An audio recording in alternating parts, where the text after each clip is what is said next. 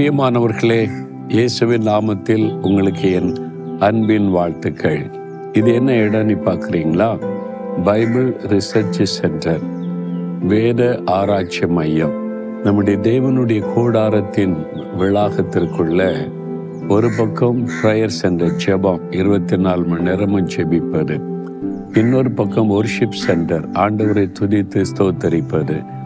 இன்னொரு பக்கத்தில் ஆவியானுடைய நடத்துதல் படி வேத ஆராய்ச்சி மையம் இந்த இடத்துல ஏற்படுத்தப்பட்டிருக்கிறது. இந்த காலில் அநேகர் உட்கார முடியும். வாரத்தில் ஒரு நாள் அல்லது வாரத்தில் ரெண்டு நாள் இங்கே வேறு ஆராய்ச்சி கூட்டம் வைக்கப்படும். பைபிளை ஆராய்ந்து படிப்பது. சும்மா பிரசங்க கேட்பதல்ல ஆராய்ந்து படிப்பது. அப்படி கற்றுக் கொடுத்து கேள்விக்கெல்லாம் பதில் சொல்லப்படும். ஒவ்வொரு தலைப்பில் வேதாராய்ச்சி கூட்டம் இங்கே நடைபெற்று கொண்டிருக்கிறது. இந்த வருஷத்தில் இருந்து. அப்போ நீங்கள் கூட அதில் வந்து பங்கு பெறலாம். வாரத்தில் குறிப்பிட்ட ஒரு நாள் ரெண்டு நாள் நடைபெறும். அதை நீங்கள் அறிந்து வந்து பங்கு பெறலாம். ஆண்டவர் ஏன் இதை முக்கியத்துவப்படுத்துகிறார் என்றால் யோவான் ஐந்தாதிகாரம் முப்பத்தொன்பதாம் வசனத்தில் இயேசு சொல்லுகிறார் வேத வாக்கியங்களை ஆராய்ந்து பாருங்கள். அவைகளால் உங்களுக்கு நித்திய ஜீவன் உண்டு என்று விசுவாசிக்கிறீர்களே இயேசு சொல்றார். வேத வாக்கியங்களை ஆராய்ந்து பாருங்கள். பிரசங்கம் கேட்பது வேறு அது பிரசங்க பிரீச்சிங் அப்புறம் வந்து வேத வசனத்தை நான் மாதிரி ஒரு வாக்குத்த வசனத்தை கேட்பது வேறு. ஆனால் வேதத்தை ஆராய்ந்து பார்ப்பது இப்படி இருக்குதா? கத்தர் ஏன் இப்படி பேசி இருக்கிறார் அதை ஆராய்ந்து பார்க்கும்போது தான் நமக்குள்ள ஆவிக்குரிய வாழ்க்கையில் ஒரு பெரிய ஆசிர்வாதம் உண்டாகும். அதனால வேதத்தை ஆராய்ந்து பாருங்கள் சொல்லப்பட்டிருக்கிறது. அதனால வேத வசனத்தை நீங்க ஆராய்ந்து பார்க்கணும். அதுக்குதான் நீங்க வந்து வேதத்துல இந்த ஆராய்ச்சி பைபிள் இருக்கிறது. வசனத்தை அப்படியே தியானிச்சு ஆராய்ந்து பார்ப்பது. இப்போ அந்த இது என்ன பின்னணியில் இந்த வசனம் எழுதப்பட்டது யாரை கொண்டு எழுதப்பட்டது எதற்காக எழுதப்பட்டது அதை அறிந்து நீங்கள் வேதத்தை படிக்கும் பொழுது வேதத்தின் சத்தியங்கள் உங்களுக்குள்ள ஒரு பெரிய ஆசிர்வாதத்தை கொண்டு வரும். நான் வந்து அது மாதிரி ஆராய்ந்து படிப்பது உண்டு.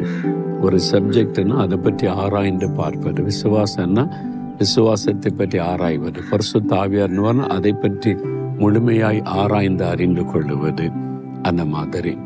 அதனால் உங்கள் வாழ்க்கையிலையும் நீங்கள் வேதத்தை ஆராய்ந்து படிப்பதற்கு நேரத்தை ஒதுக்கணும். நான் என்ன சொல்லுவேன்னா காலையில் தியானம். வசனத்தை தியானிப்பது. ஒரு வசனத்தை தியானிச்சா கூட போதும்.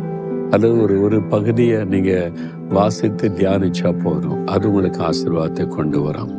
மாலையில் ஒரு டைம் எடுத்து ஒரு ஒரு மணி நேரம் ரெண்டு மணி நேரம் வேதத்தை படிப்பது ஆராய்ந்து படிப்பது. அதற்கு தமிழ் ஆங்கிலம் அல்லது டிக்ஷனரிலாம் வச்சு ஆராய்ந்து பார்க்கலாம். அது உங்களுக்குள்ளே பக்தி விருத்தியை உண்டாக்கும். விசுவாசத்தை பலப்படுத்தும். பெரிய ஆவிக்குரிய மாற்றத்தை கொண்டு வரும். அப்ப வேதத்தை ஆராய்ந்து படிக்க வேண்டியதும் அவசியம். சாதாரணமாக படித்த ஒரு புஸ்தகத்தை மாதிரி படிச்சுட்டு போயிடக்கூடாது. தேவன் ஏன் இதை எனக்கு எழுதி கொடுத்திருக்கிறார்? இதில் எனக்கும் அதுக்கு என்ன சம்பந்தம்? என்ன அர்த்தத்தை கொண்டு ஆண்டவர் இதை எனக்காக எழுதி வைத்திருக்கிறார்? அப்படி ஆராய்ந்து பார்க்கும்போது தான் அதில் பெரிய ஆசிர்வாதத்தை பார்க்க முடியும். நீங்க பைபிள் என்னைக்காவது ஆராய்ச்சி பண்ணி பார்த்துருக்குறீங்களா? சும்மா அப்படி வாசித்துட்டு போறீங்களா நிறைய பேர் வெறும் சங்கீதத்தை மட்டும் வாசித்துட்டு பைபிள் வாசித்துட்டேன்னு சொல்றாரு. அப்படி இருக்கக்கூடாது. முழு பைபிள நமக்கு தெரியணும். ஆதியாமத்திலிருந்து வெளிப்படுத்தின விசேஷம் வரைக்கும் நமக்கு நல்லா தெரியணும். ஒவ்வொருல என்னென்ன சத்தியங்களை ஆண்டு சொல்லி வைத்திருக்கிறார் என்று சொல்லி அதிக கவனமாக இந்த நாட்களில் வெளிப்படுத்தின விசேஷத்தை வாசிக்கணும்.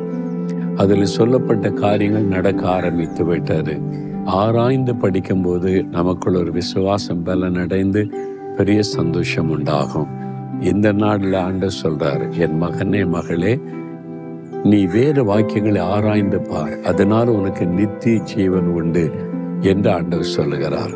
அதனால இந்த வேத புஸ்தகத்தை ஆராய்ந்து படிக்க உங்களை அர்ப்பணித்துக் கொள்றீங்களா? உங்களுடைய வாழ்க்கையை தலைகளாய் மாறிவிடும். ஆண்டவரே வேத வாக்கியங்களை ஆராய்ந்து பாருங்கள் என்று சொன்னீர் இந்த வேதத்தின் சத்தியத்தை எழுதி கொடுத்த பரிசுத்த ஆவியானவர் அதை நாங்கள் அறிந்து கொள்ள வண்ணமாய் அறிந்து கொள்ள கிருபை தாரும். ஆராய்ந்து படிக்க எங்களுக்கு உதவி செய்யும். இயேசுவின் நாமத்தில் ஜெபிக்கிறோம். ஆமேன் ஆமேன்.